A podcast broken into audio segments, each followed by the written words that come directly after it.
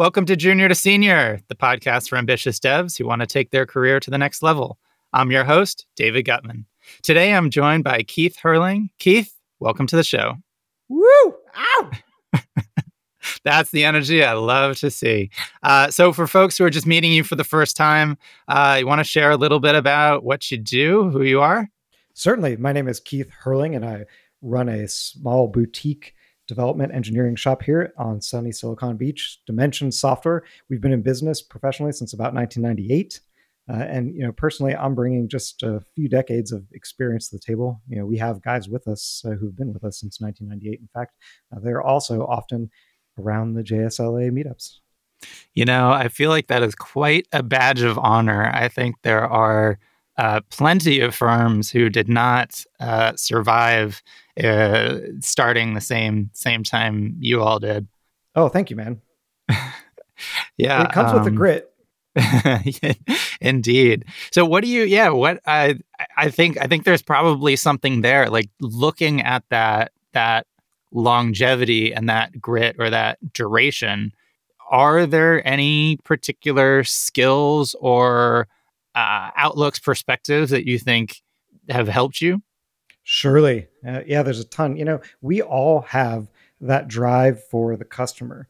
And, you know, this is something Amazon preach a lot because it works, uh, which is that, you know, you're always having to be cognizant of the customer, you know, start with the customer and kind of work backwards. And through that resolve, through that grit to just always push through with, you know, uh, expectations and really like deliver stuff that's very on point, I think it's created a huge bond with all of us you know just kind of seeing what we've been able to to deliver throughout the decades uh, you know and, and then now you know we're always kind of like reaching out for you know for different like nuances to bring new things into the fold. And i think you know again like these just aligning synergies have just kept us very tight through the decades. And it's it's not easy. It, it does come with that grit uh, but mm. you know the, it, you know that's what kind of sticks us together yeah, man, it's really it's actually uh, I like that you said the the, the focus on the customer. Um, personally, I often think of that as being product minded, and this actually is something that that comes up a lot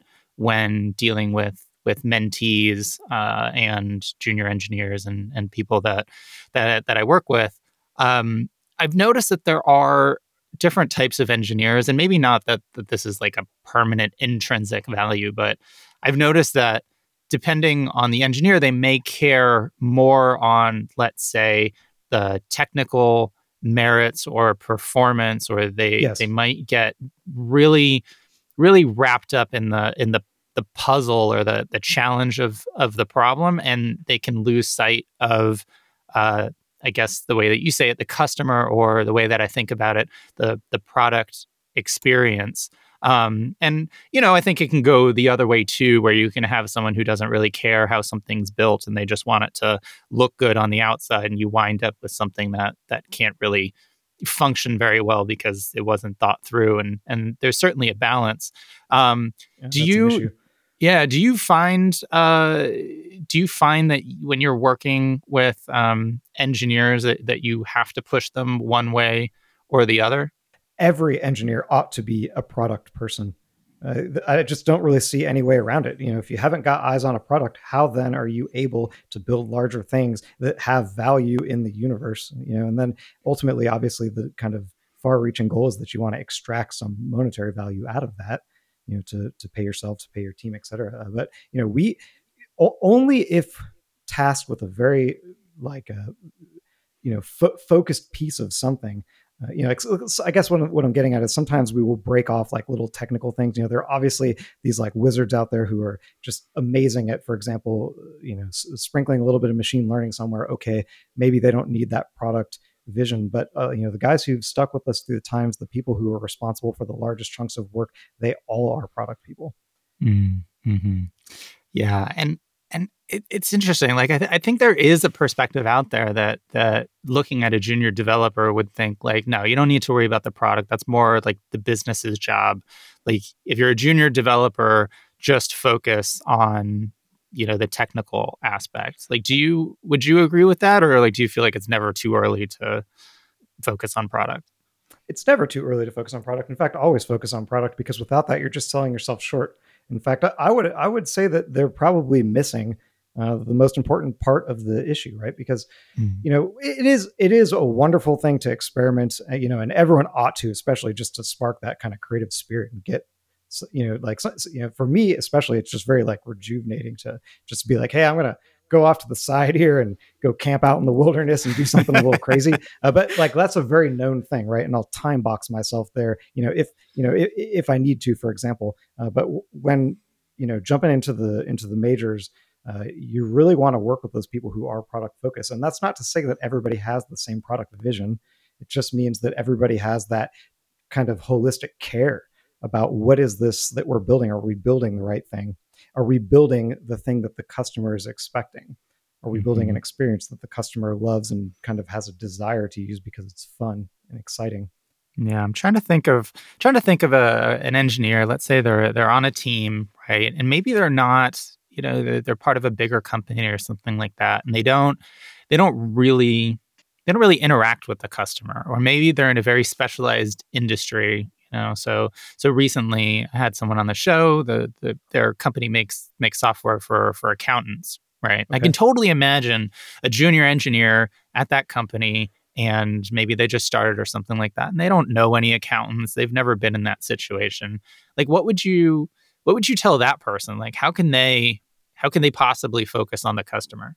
Yeah excellent question. And for them you know maybe it's just that they see that gig as like a stepping stone to something larger you know, and and and that's a solid choice. It's a great way to go. They probably ought to start with you know, like if this is something that they're going to stick around and they know that it's going to be something of a career, then I don't think that they have a choice but to like really start to understand the product. You know, especially if it's something that maybe they wish to work with this person for now and then grow into maybe their own business. They're not going to be able to do that unless they become ultimately more of a product person. Mm-hmm. Uh, you know, at, the larger the company, obviously, it's very easy to like pigeonhole oneself into like a very small kind of like pedantic focus. And fine, maybe they're hired to do that. Uh, but I'm really talking about, you know, especially like at the entrepreneur level, we have like a much smaller team, right? So we need to be able to like affect the world in the largest way. And you know, one of the ways again we do that is that we, you know, our engineers see top to bottom, you know, front front end to back end, you know, product rewinding to customer, et cetera. Uh, so you know, for that person who's just kind of like doing the thing that's asked of them, I think that they ought to always reach out for more. They ought to always understand why is it, you know, they're obviously building that the, the, you know they're solving the how, but they they probably ought to look and and and kind of work up with the people at the company who are the product. Mm-hmm. Yeah, I'm almost wondering like, is there is there like a a broader uh, grouping or, or definition of of customer? Because I can also see, you know, there's there's just all of these things that aren't like if you think of customer then then you're thinking of like some commercial transaction. And some of the what i would consider some of the mo- most impressive engineers that that i know of you know you know them through the internet and their contributions right? They're even just their open source libraries are packaged in a way that it it makes you feel like you're the customer, even though you're not buying anything, right? The way that Ooh. their their readmes are structured, or the way that they design their their APIs um, are built, and like maybe that's just the the way. Like, yeah, what do you think? Oh man, I think you nailed it. Uh, yeah, uh, preach on. Absolutely, and those are always the more fully baked pro- projects uh, you know that that one can pull in right? Like you you know how it is. You you go like like there's a very there's very much a difference between pulling in somebody's open source library that's like kind of at that hobbyist level versus one that you're just like oh my goodness what a pleasure to use. They really thought about all these angles.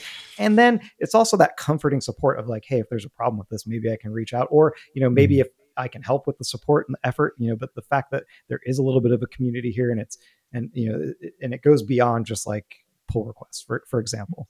Mm-hmm. Yeah, yeah. So I, what I'm trying to do is is I just agree with what you you were saying. You know, so so wholeheartedly that that like the the focus on the customer is important, and I'm trying to I'm trying to apply it to people who who may not be in a position where they're very entrepreneurial or they're they're mm. they're not business minded or they're not really interacting with with customers, um, so to speak but yep. I think that mindset is so important. In fact, uh, I'm I'm reminded, and maybe I'll put this in the show notes if I can I can dig it up. Uh, TripleByte does a lot of hiring and recruiting, and um, they they've put out some really interesting blog posts uh, with data and findings um, through through their work. And so they worked with a lot of clients, and they created these uh, fictional resumes with um, you know fictional experience, right? And put them in front of uh, a ton of their different clients to figure out, oh, of, of, these different resumes, who do you like the most and why? And they, had a couple of archetypes, and one of them was like the academic, like CS minded person. And then there was another one okay. that was uh, like more product minded and maybe like a little bit more UX. And um, I forget the other ones, but it was so interesting to me. Uh, there were two takeaways. One, uh, relevant to this, which is that the product minded engineer was the most popular. So most companies looking to hire were most attracted to the to the engine the fictional engineer whose resume was more product focused. Um, yes, and the second, and that shouldn't be surprising yeah. to anyone because that person they know uh, could could be more applicable to the you know to the greater good of the company. Like they, they could take that person and have them on you know a or b maybe even z and and they would have something to contribute. Yeah. Yeah flexible. i wonder yeah i wonder if it's it's like at the end of the day you know a business has to hire uh, a developer so they're going to have to pay that developer money. Um, that's only going to work if that developer can lead to more revenue than it costs to to pay that developer, right? And I think a product, yeah, pr- someone who's product minded, I think gives a, a little bit better uh, indication that that that'll be possible. Um, you know, because they're always going to be looking out for for ways to to deliver value, and maybe that's the key. You mentioned this before too. It's it's that like that ability to turn software into something that is valuable for someone else. Yes. Yeah. Yeah. And uh, the and other, the, the other to yeah. extract that value, uh, because there's many brilliant engineers out there who have just come up with like insane solutions to very complex problems. Uh, and the largest issue that puts them out of business is that they just don't have the wherewithal to figure out how to then charge for it to mm. extract that value back out of what they've provided you know yeah. and, and, I see this all the time you you know again this is one of those things you know i you know i've i've failed at many many times in fact you have to you know, before, before you before you figure out how to do the right things. You know, and, I, am not talking the failure that puts your company out of business. I'm talking nah. all the small and medium sized failures along the way that bring that grit and that really mm-hmm. let you kind of understand what it's like to to you know be you know to have your face down on the dirt, come up and, and figure out, hey, you know, we were driving this direction, but now we need to pivot a little bit and move here. Yeah. Yeah, it kind of makes me think of like, you know, so much of this is like you can build a really great engine, but if you don't have you know, you forget to put the tires on yes. the car. Yeah. Uh, so that just that that way. So um, I think we probably uh, covered covered that enough, but it, it leads me into like when you're when you're building a team, obviously you probably look for that that customer focus. But what other what other attributes do you look for? I mean, how how do you how would you evaluate an engineer? Oh, I love this question you know, as, as somebody who's hired so many people uh, over the years and assembled many teams, uh, you know, a lot of you know team teams have different goals, right? And there is always going to be a room, you know, anytime there's demand for somebody that has a specific skill set. So let, let's be clear about that, right?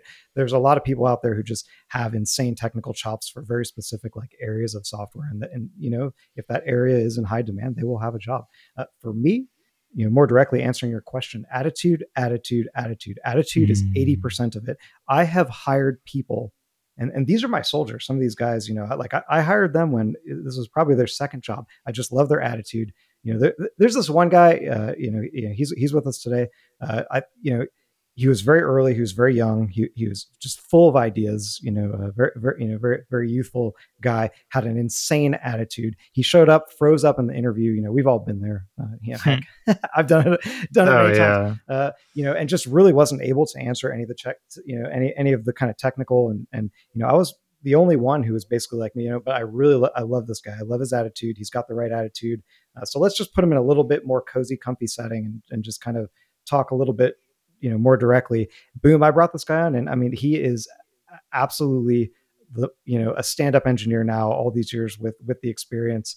Uh, you know we do a lot of distributed programming with Elixir mm. together, uh, but originally I had hired this guy you know for, for Node. You know, and he came in. I think he had probably at the time, yeah, just just a few years of experience under his belt professionally, and just a lot of energy in the right direction. Oh, that's yeah, that's awesome. Yeah, I, it's one of those things, right? Like like you just really have to think that you're you're on these teams for the long haul. There's going to be a lot of time spent with these people, and like if if you just can't work well together, almost nothing else really matters. You know, That's like right. it's just there's going to be like no way to be to be productive if if you don't get along, and and Amen. like e- yeah, and even if like technically it's a little bit weaker, like we're all not, I guess maybe not all, but you know, if you hire someone who's intelligent enough and curious enough and interested enough and passionate enough, mm. you know, it's a moving target, right? Like, like you're kind of more interested in in velocity than you are position or or acceleration than you are in, in instead of velocity. And as long as you can like stick together and you've got you've got the time and you can work well together, you know, you'll get there, right? Like we all didn't we all didn't start out being experts at any particular uh, technology or skill. Certainly not. yeah. So I mean, that's awesome. And I mean, especially I mean, you just mentioned you you started with Node and now you're doing um, Elixir. So we still use a ton of Node. Uh, you know, these years it's a lot of Svelte and Sapper, uh, probably the frameworks of choice there now. Uh, but you know, like with the kind of fast moving velocity of the JavaScript world. That's uh, you know the JS fatigue, if you will. It's like the the choice changes from project to project. Mm-hmm. yeah, I, I mean, so that's actually like something. So so typically, uh, you know, on the show, I, I avoid trying to get into the weeds of um, the technical bits, but I do I do think that's really interesting. I would love to. Yeah, well, I think what I'd like to hear is maybe at like a higher level, like how do you choose which technologies to pursue and which ones not to pursue. Like what would make Elixir a better choice than Node in some situations, or or why would you, why would you invest time in something like Svelte, uh, even though maybe it's newer or not as you know well adopted as as something else? Like, what's your thought process like? Yeah, wow, uh, such a great question. I think the answer is almost always very clear. Uh, if we're dabbling in distributed programming and we need that to be it's like a core part of the solution then obviously elixir makes a ton of sense. You know if we have a lot of existing work that's in javascript great. You know javascript is absolutely the most versatile tool in the tool chest and that's why i really love what you're doing here and i really love everything that i hear with jsla and how you're just putting the power of JavaScript out there because especially these years there's so many other choices and a lot of times people will be so quick to discredit JavaScript just because hey JavaScript uh, although that that is that is very much uh, you know uh, that's very it's very incorrect there's a lot uh, yeah a lot of a lot yeah, of vocal it, JavaScript it, detractors uh, for a long right. time yeah. you know and and just like harking back to the earlier question very quickly you know how can can a small tight knit team build so much with fewer people by using JavaScript. Mm. And so, you know, a lot of times again, like the answer is very clear. You know, if if if we just need, for example, like a little bit of web, maybe that it's web plus like a native application. Okay, well, hey, if it's JavaScript all the way down, we can share some code. You know, we find that it's about 20% of code that can be shared, you know, especially pure functions, all that stuff mm-hmm. can be rolled up into a repo and shared. Wow, that's amazing. Just think of, you know, how you know, had, had we chosen all kinds of different technologies for, to tackle each end of that, uh, you know, I mean, it's like, geez, now you're looking at like three teams with, you know, two engineers each, a Java guy, uh, you know, uh, but yeah, you know, so JavaScript again, there would be a clear choice, you know, especially like, you know, single, single process stuff. That's just stuff that, you know, is going to be fast enough, especially if it has to be hosted cheaply. Again, I would probably reach for JavaScript. Mm-hmm. You know, mm-hmm. if, if performance is like a real concern, uh, you know, and, and, I mean really like rendering performance there. Uh, you know, Svelte is a wonderful tool. Obviously, everyone these years loves using TypeScript, so it just kind of with rollup, mm-hmm. you know, works pretty well out of the box, especially if you just want to hit the ground running. Uh, so you know, if it has to be hosted cheaply, again, you know, it just kind of depends on the concerns. Mm-hmm. Yeah, so so just like some of the constraints. Um, what makes what makes Elixir? Uh, why do you prefer that for for distributed systems?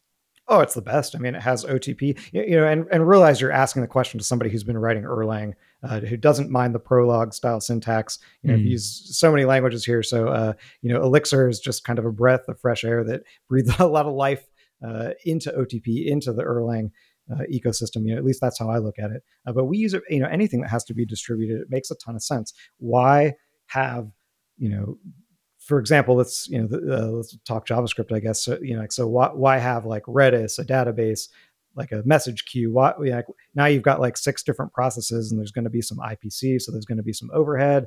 You know, plus you're reaching out of process all the time. You can do that very simply in process and get the distribution for free. Elixir's a natural choice there. You know, there's also Phoenix, of course. You know, sometimes these years too, especially a couple of my guys, you know, they're not the most solid on the front end, although they do know it. Uh, you know, relative mm-hmm. to most teams, I would say they probably are solid, but it's not their forte. Uh, they love technologies like live views where it's you know like no front end if you will you're just mm. streaming data up to the client they love that stuff yeah that's that's that's cool yeah so so it sounds like in in that scenario it, it's a little bit of like erlang's history and pedigree in in distributed computing um you know with the message passing and and it, that's kind of really what it was designed for. I think it came out of what like telecom and all that fun stuff. Yes. Um, and uh, and and then I think the the part that I really uh, latched onto was that to be able to get the same sort of functionality from something like like Node you would wind up incorporating a lot of disparate technologies to get the the complete That's package. Right. So you're saying like you'd you know you'd want to put in Redis or something like that, whereas you can just have a just much more simple um streamline. uh, yeah streamline thing with the with elixir. So that that makes a lot of sense and i think that's something that that our audience can can think about uh, in a little bit more abstract way or, or general way even if they're they're not deciding between, let's say, like Elixir or Node. Um, and then in terms Surely. of Svelte, it seems like what you really like about it is the the performance and and rendering. Do you feel like like Svelte's able to just uh, handle a lot more complicated updates and things like that than something like React? Yeah, absolutely, because it has that compile time, no runtime. Uh, mm-hmm. So it is, you know, it's a it's a performance that that, that can be felt. Uh, mm. So you know, we kind of started with that one as just again one of those like experimental let's just give it a spin and see how it goes and everyone just has really latched onto it and dug it you know uh, mm-hmm. it's got that compile time a lot of us are coming from c and a lot of other programming languages that you know are compiled rust these years uh, you mm. know if mm. we're reaching to anything that has to be on the machine uh, usually we we tackle that with rust and so again svelte kind of just shares some of those core principles Nice. Uh, but by yeah. no means is it, you know, we, we've written more React code than anything else, you know, spanning all the, you know, React all the way to React Native. You know, we, we were on the developer previews out of Facebook for, for both of those. So mm. you know, hmm. we have obviously the, probably the most expertise there. Oh my God. You're just reminding me of when I was at a JS conf in 2014. Would it have yeah. been? Um, you were there. They, they, yeah, they, they announced React, and I remember all the conversations were something like, "Oh, Facebook is trying to put XML in JavaScript. It's never going to take off. Like that's the dumbest thing ever." Um, and you know, like I kind of largely agreed with that sentiment. I was just like, "Wait, the, okay, if you put it that way, like, you know, no." But it's it's amazing, just like how wrong those people were, and just how unbelievably yes. big it's become.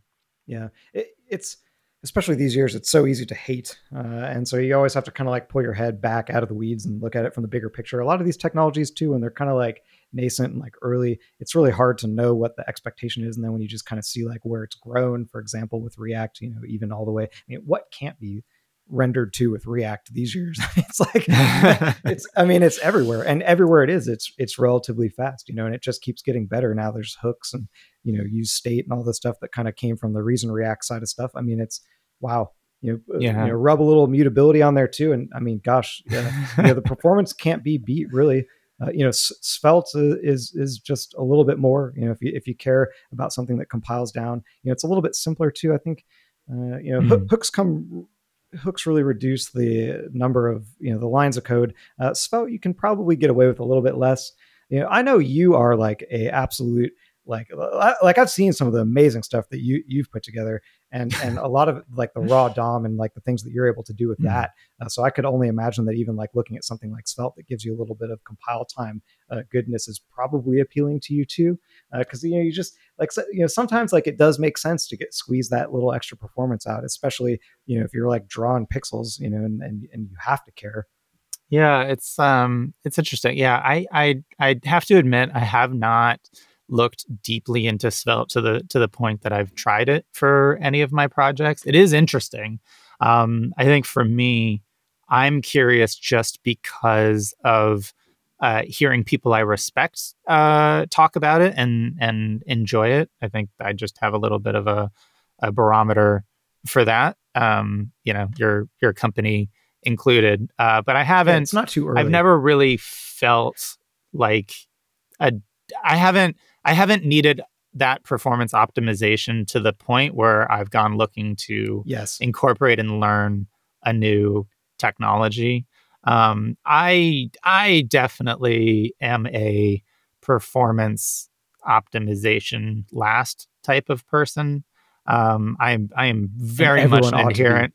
Yeah, I'm very much an adherent to make it work, make it right, make it yes. fast, and God help you if you go out of order. Um, and I wholeheartedly agree with that. In fact, and, don't don't prematurely optimize anything. Yeah, uh, you're always going to be wrong. Like whatever you think is the bottleneck, like you're you're wrong, and that's not it. And until like you test it and profile it, like you yeah it's just such it's wise not, words yeah but those yeah, are the noble words of somebody who's been wrong so many times and you know and that is that is like like like i was saying earlier it's like you know you got to fall on your face you have yeah. to have and embrace the failures because that's what's going to teach you and it's going to teach you lessons that are going to stick with you forever because you worked through the failure and it's the oh, same thing with what you're saying now yeah. Failure is really such a good teacher. Now, I love so Erin McKean, who who I'm thrilled to say is going to be speaking at JSLA um, in a few months, uh, and and uh, she uh, she spoke a couple of years ago, and and she said a line that has stuck with me, and I absolutely love it, which is, you know, she definitely prefers to learn from other people's mistakes. Um, and and I I, I agree with that. That's I mean, it, it, you know, that is the ideal, but for some reason those teachings don't stick with me nearly as well as when I fall on my own face. Me uh, like watch, yes. yeah, watching someone else trip over just doesn't have the same yeah effect. Yeah, gain through the pain. It's, it's right. it, I mean, it, it's real. You know, hopefully it doesn't cost you too much money. yeah, right. Yeah, there is there is that. Um, but yeah, in terms of in terms of technologies, like I I feel like I used to be. I mean, I think I also just don't code nearly as much as I used to. I mean, I still find it really enjoyable now. Most most of my coding is spent on um, on Rambly, which uh, yes. uh, to your point of like you know what can't you do with React? Everyone looks at Rambly and they're wondering if it's built with a game engine like Phaser or something else, and it's like no, it is vanilla React. There's no canvas like you're not you're not looking anything like that this is it's all it's all divs like all yeah, I, all I the animation yeah it's divs all the way down yeah it's all it's all divs and um in terms of with that yeah and it's like in terms of performance like you know i'm not really going to look at svelte until for some reason i have a hard time hitting 60 frames per second but like Why? until then yeah, it's plenty fast enough yeah it's like until then i'm not not really gonna gonna optimize yeah. much. And and yeah, I would love to emphasize here, Svelte was one of those like, hey, this looks cool. Why don't we try it just to breathe a little bit of life into something? You know, we've all been using React for so many years. It was, mm-hmm. you know, a mm-hmm. little experiment that was that just caught on. Yeah, no, that's that's we, we that's didn't awesome. choose it because we needed some extra performance. Uh, uh you know, mm-hmm. is it extra performance? You can feel totally, but if you're already able to push 60, it doesn't matter. yeah, yeah, you're right. Well, yeah, I mean, yeah, it's interesting, right? I mean, it's like I guess I guess displays might be, you know, we might get to higher frame rate uh, situations. I think that would be really nice on the hardware side. I mean, I think for me, uh, in in gaming and playing first person shooters, you can definitely notice the difference going above 60 frames per second or if yes. you have a if you have a monitor where you can like move the mouse you know you can definitely see the individual frames if you move your mouse against a white background you can see the individual frames of the mouse and if you have a uh-huh. higher frame rate display it will be it'll just be much more continuous and it is interesting how 60 frames per second is people are just thinking like that's good enough, and it's like no, that's that's not the case. It's not for VR either. And so I can definitely see, right. you know, the emphasis on performance becoming a lot more um, important in the yeah, and, and in realize our eyes are trained to see 60 like like like just the way you're talking about that, you know, we're very much trained to see that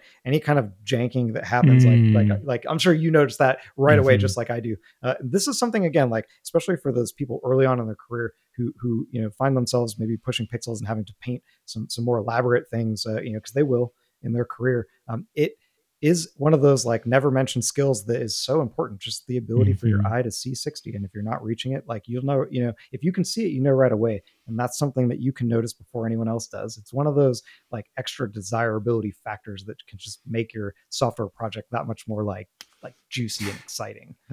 Yeah, I actually have a, a, funny story for that. So, so Rambly is used by a number of meetups and, and conferences now, and so one of oh, one of them, yeah. So one of them is is uh, it's a weekly weekly uh, event called Hacker Drink Up, and it's it's more people in the the security space, and um, they a number of them have really complained about the the like the effectively the resource uh, consumption of Rambly.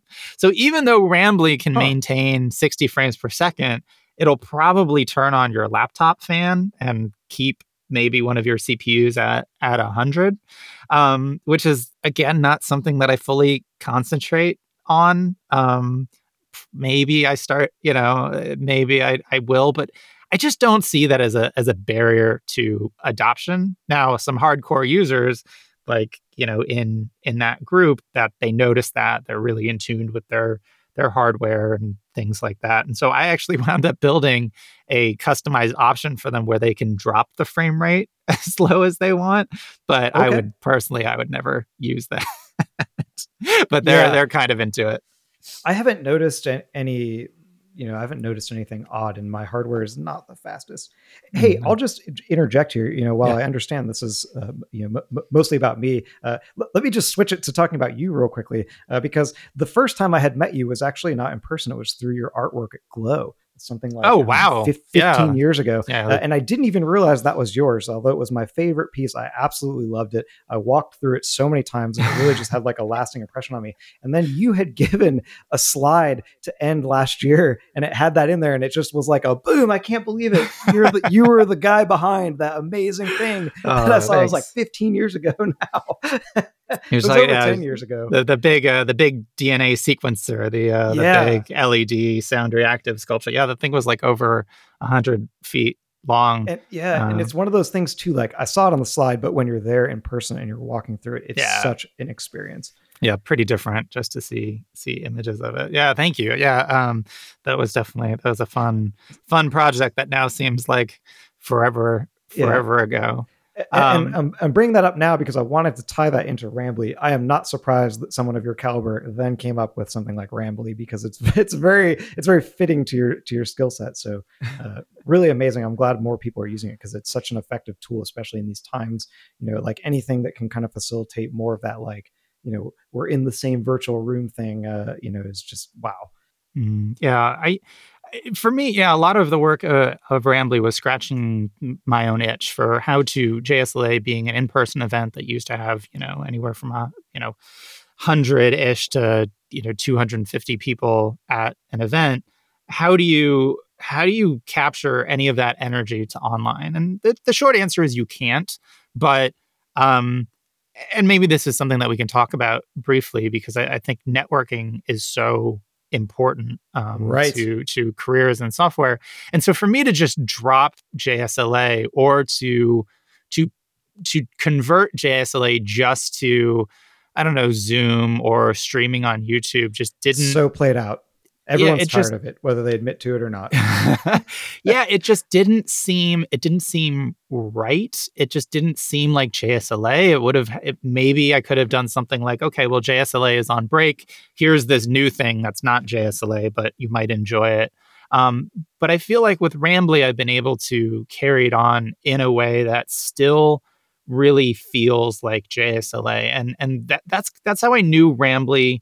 Um, was onto something and that that it was working is is when you attend in Rambly and before the event starts or maybe during the intermission and you're you're kind of milling about or, or walking around obviously it's your character but you can you can overhear a conversation you know circle and you can walk over to it and join for a bit and then maybe yes. you know walk away and join something else and bump into someone when you're walking from one area to another it's very it, warming and it yeah. does bring that personal touch back in it's very real yeah and, and on that, yeah. you even have JSLA up on like a bill, like billboard, yeah. as, if, as, if, you're like in a drive-through. It's a, it's an, it's insane for any of you who haven't experienced this. Like, my gosh, just g- g- please uh, load up the next JSLA and experience it through Rambly. It's, yeah. It's incredible. Last Thursday of every month, just go to js.la. Um, it's free and available to everyone.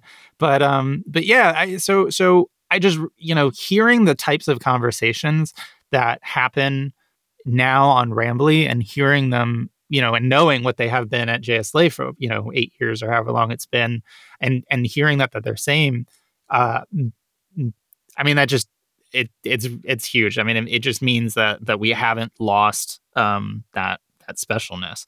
And I and I do want to turn real quick to like why that that matters in in your in your experience like this is a little bit of an open-ended question, but I, I, put a lot of value on networking, as I just said. Like, yes, how do you how do you think that junior developers or aspiring developers should think about it? Because I, I don't think it's just for senior engineers or someone like you no. who's who's more entrepreneurial or like, yeah, like how should they think about it? I love to look at ways to always amplify the effect that one has, right? amplify the effect mm. of a mm. team or amplify the effect of, you know, and and so networking is going to get you there because at the end of the day you are really the sum of those people whom you surround yourself with you know and i would always say too even like as a, just a learning experience for me you know while i was in college i don't feel like you know especially reflecting back that i had done enough networking mm-hmm. uh, you know i should have done a heck of a lot more uh, you know uh, you know i certainly wasn't doing as much as i do these years uh, but you're always going to you know th- what is that like that, that brilliant philosophers uh, say something like, you know, t- take your nearest 10 people mm. to you and, and then, you know, like, uh, you know, give them some score and like divide by 10 or whatever. And that's essentially like your self-worth. I'm butchering mm-hmm. it, but uh, you know, th- that point, or, think, like, or more, resonate. or more, uh, uh, qualitatively, like you're the, you're the average of like, yes, your, the average of know, your closest, yeah, people. Yeah. And, and, so like, that's also why to network, uh, it's so important because you just have that positive spillover of ideas you know and in my case i love that spot that positive spillover of energy you know and that's why like i was saying earlier with rambly you really breathed a lot of virtual life back into jsla especially during these times because that energy spillover is what keeps people together. You know that like human touch is so real. And so to like have any bit of that you know back is is like is super key you know and that and that's a similar feeling you're going to get with network networking with the right people networking with like-minded people you know so yeah always be networking especially if you're a junior you got to network even harder. Yeah so i mean so if you're a junior what does networking look like? I mean i think a lot of uh, a lot of people have complained maybe like on both sides you know someone who's maybe an engineering manager at netflix or something i forget you know who it was that like you know oh my god if i get one more linkedin request from someone like asking to have like a zoom lunch with me or something i'm gonna that's lose a it. shallow complaint I mean, and and you know that is not the best way to network. You know, I wouldn't. Is it effective? Okay, yeah, totally. You know, a lot of people land amazing jobs from LinkedIn, so it's absolutely one tool, uh, but it's one tool of many. You know, and and like just to say again, like the personal touch, especially with networking, is so real. Uh, are your are a lot of these people in school still?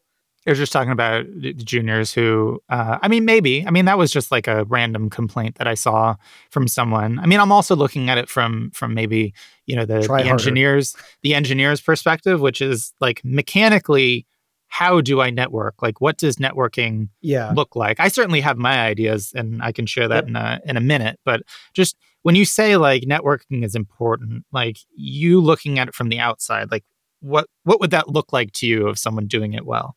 Yeah, and and try harder. I mean, like mm. pinging people on LinkedIn takes all of one second. Don't ping someone on LinkedIn uh, and expect that you know they're going to re- reciprocate that one second. You know, maybe they do reciprocate, mm. and it's hmm. only one second. It's not super valuable. You know, tr- try a lot harder. Uh, an email, asynchronous communication, stuff like this. You know, just goes a lot a lot further. Uh, but uh, I you know I really like again like the you know what you're doing at JSLA for example the ability to be in the same room with people obviously now we're a little bit hinged on what we can do uh, but that style of networking at least for me with the personal touch is so much more valuable mm-hmm. you know, because um you know who knows who from from LinkedIn really they might just take a look at your profile and be like oh, okay is is this guy you know it gets into that like you know uh, can this guy give me more value than I give him. And I mean, transactional very, or girl is very transactional and, and shallow. So yeah, I mean, uh, tr- focus on ways to, to try harder with more effort. Mm-hmm. Yeah, I, I, think I'll cover a, a little bit of of of how I see it. So there's okay, so so we talked about JSLA and Rambly quite a bit. So I'll go a little bit there, right? If you if you come to JSLA in Rambly, um, for those who don't know, just real quick, Rambly is it's kind of plays like a video game. It's in your browser. You control a like a 2D character, you walk around a map. It's multiplayer and there's voice. So as you move your character around, you can use your microphone and then any characters around you will hear your voice in proportion to how close they are. So it's sort of like a virtual world and there's space and you can walk up to people and talk to them.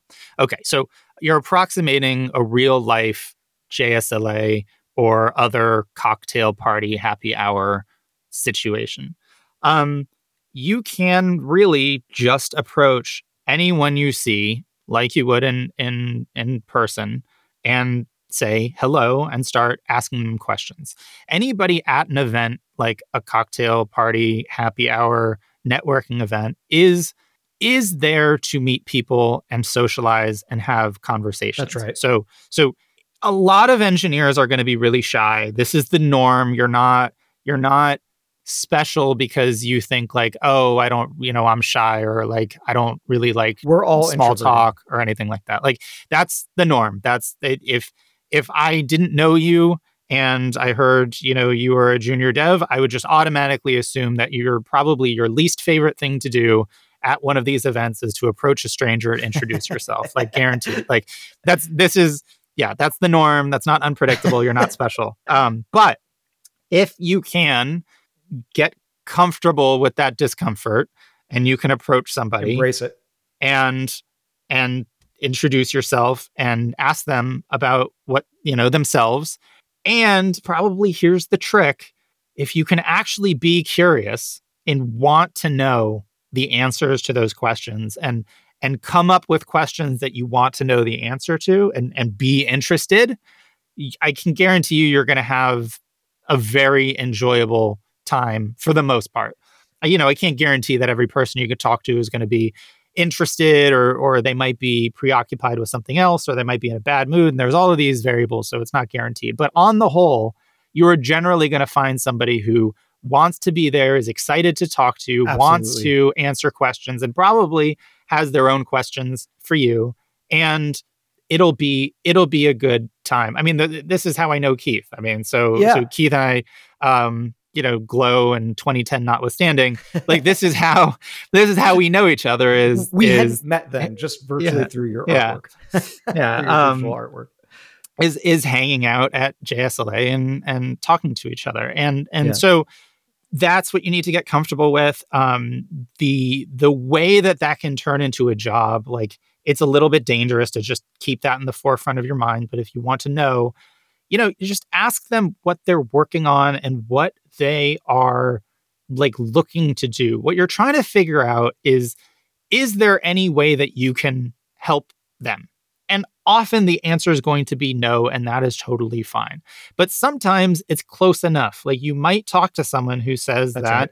they are working on this project. You know, they're at this company, they're working on this project, they're growing really fast, they've got all this stuff to do. And one of the things that they really need to do, I'm just going to use an example from an upcoming talk at JSLA, is they they're converting an old Angular 1 application to do server side React and it's just taking a long time and it's you know frustrating for a variety of reasons. Even this if you JSLA what's that? Yeah. This month uh, at JSLA yeah yeah um and and even if even if that's the case and like that's not something that you're you're familiar with or you haven't done that before you've kind of just been given a clue of something that you can investigate and work on your own time and see if that is something that you have an aptitude for, uh, a passion yes. for, or or a problem that you would be able to help them out with. And if the answer turns out to be yes, you can approach them and say, "Hey, I can help you." And that's a very good position to be in when you know, I don't really want to call that phase networking, but you know, reaching out to someone offering them help or or saying like, "Hey, I mean, you know, after our right, yeah, you're establishing a relationship now." Yeah, that's true. So you're not you know, married it, yet. It, right. But if you if you were to say like, hey, listen, like that last conversation we had at JSLA where you told me about Angular one to server side React, like that that was really interesting to me because I bet a lot of companies are running through that problem and maybe there's good ways and bad ways of doing it. So I just went and I took this, you know, very popular open source uh, Angular one project uh, and I wanted to go through the exercise of seeing what it would be like to convert it to server side React. And I found another, you know, a number of ways that it could be done. I found some gotchas and I put it up in this, you know, blog post. And I'd love, I'd love you to review it and give me your thoughts and and tell me what you think because you're actually running through it right now. I can almost guarantee that the person that you're talking to is one going to be flattered that like you remembered their conversation and you took an interest in in their problems. And this two, happens all the time. Yeah with jsla like, like i've yeah. seen every single js I, I would say every year of jsla i see multiple people hired by other attendees just through this networking effect. Oh absolutely. Yeah. Yeah. Yeah no question. Yeah it's i mean it's it's it's constant. And so yeah, and, and it's this just is just what i've seen. Who knows how many other happen yeah. Yeah. And so it, it's just one of those things where I think, like, even if you're a junior and even if maybe you don't have the experience, you can wind up in a situation where someone brings up something that you, yeah, you can push yourself and you can find something that you get interested in and then you wind up in a situation where you can you can help them and maybe it doesn't lead anywhere but it's also t- entirely possible that they review your blog post they give you some pointers or not and then at the end they're like oh fuck you can totally help us like do you want a job like yeah. don't you know don't really put a lot of pressure on it working out that way, but that is totally a feasible way of of going about it. Oh yeah. Oh, you nailed it. Such sage advice. You know, and and to those people who just kind of like sit there, uh, you know, fine. I, I actually I love approaching those people because you know, just like truth be told, exactly what you spoke to. We're all nervous, and we're all there. yeah. Right. So we presumably all showed up because we wanted to either learn something or just communicate with another human being. So hey, why not? Yeah yeah and so I, yeah if you if you can develop that curiosity um stay curious and, yeah and um uh, there's just a lot of interesting people out there and and it's you know just the the more and and it doesn't even have to be in JSLA and Rambly like you know there's plenty of Slack communities JSLA has a vibrant online Slack uh, community where you can share what you're working on and ask questions Very. and as people become more familiar with you that's also just like a you know an easy way then when you go to the the main event people will then come up to you and and recognize you and make it even easier. So i would say that's a that's a good good way to do it.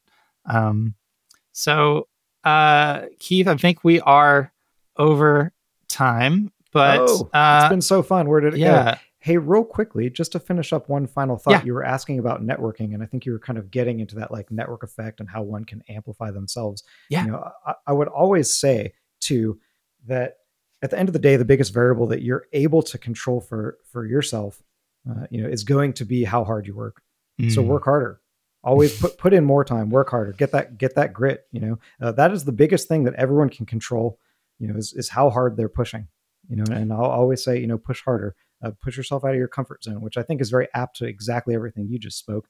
Uh, you know it's just the work side of it right you know so you, one can do that on the networking side and it's also just equally effective with their own work you know mm-hmm. drive harder push yourself. It's a variable that's totally under everyone's control. Yeah it's true and and that might be daunting but it, it's it's more like a muscle right? Like you know you just do a little bit more and a little bit more you can get you can get um you can get better at it over over time. Keith this has been great. Where can people find out more about you online? Oh gosh uh, obviously, this is my personal website. There's not a whole lot there. Hoerling.com, H O E R L A N G.com, and dimensionsoftware.com, of course, if you'd love to keep abreast of you know all the things that we have going or even some educational videos uh, you know they're all there we have a youtube channel and all that Uh, we love hearing back from everyone, you know, anything, even if it's just a small critique or just a drop in to say hello. We, lo- we love hearing from the community. Awesome. And I think you also have a, a podcast. Yes. We'd love to have you on too, man. Uh, I would love to. let's figure it out. Uh, well, tell people what your podcast is. Yeah, it's it's a podcast. It's called Call to Action Podcast. It's something that you know. Uh, I think just like what's going on here, it's just you know one of those passion projects. We love doing it. We, we we get real jazzed about all the various energies who come on. It's a lot of just success stories. You know, people who have worked through their failures. We most recently, you know, had a guy who was who was deployed, and you know he he talks about how he was able to kind of like overcome a lot of the things out there in the field, then come back here and turn that into a business. Mm, you know, something that he's very proud of. Yeah. Uh, so you know, just a lot of like uplifting. You know, if you ever just want to get like a like a longer format, you know, uplifting story with a lot of like takeaways, key learnings, and such. Uh, you know, call to action podcast. It's what we do in our spare. All right, perfect. I will put links to all of that in the show notes. Thank you so much for joining wow. me today. Oh man, such a pleasure to hear your voice. Uh, you know, and JSLA. awesome.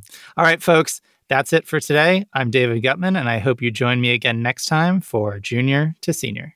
Recruiting at tech events can be one of the best ways to find and hire senior software engineers. Unfortunately, it's easy to make simple mistakes and wind up with no leads. Grab my free 12 point recruiting checklist to maximize your sponsorship investment at superstruct.tech slash event recruiting checklist.